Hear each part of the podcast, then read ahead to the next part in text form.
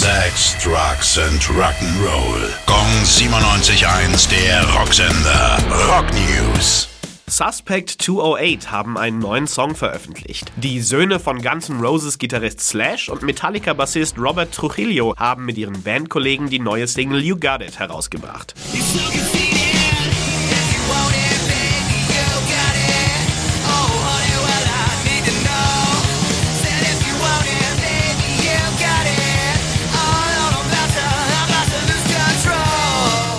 Black Sabbath legen ihr Album Sabotage neu auf. Die neu abgemischte Super Deluxe Edition wird einige Extras mitbringen und auch als LP erscheinen. Bonusmaterial ist unter anderem eine komplette Liveaufnahme von der Sabotage Tour 1975 mit 13 bisher unveröffentlichten Aufnahmen. Zu hören gibt's die ab 11. Juni.